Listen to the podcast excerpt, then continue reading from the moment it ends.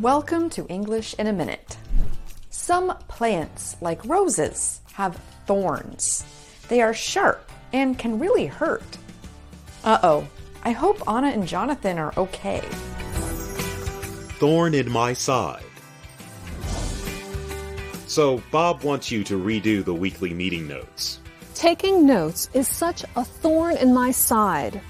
Oh, and he wants you to color code all the questions and answers. Do you know what else is a thorn in my side? Bob? Bob. Yeah.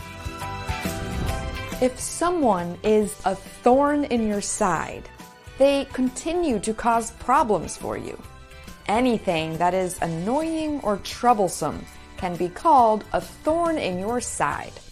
Anything or anyone, like Bob.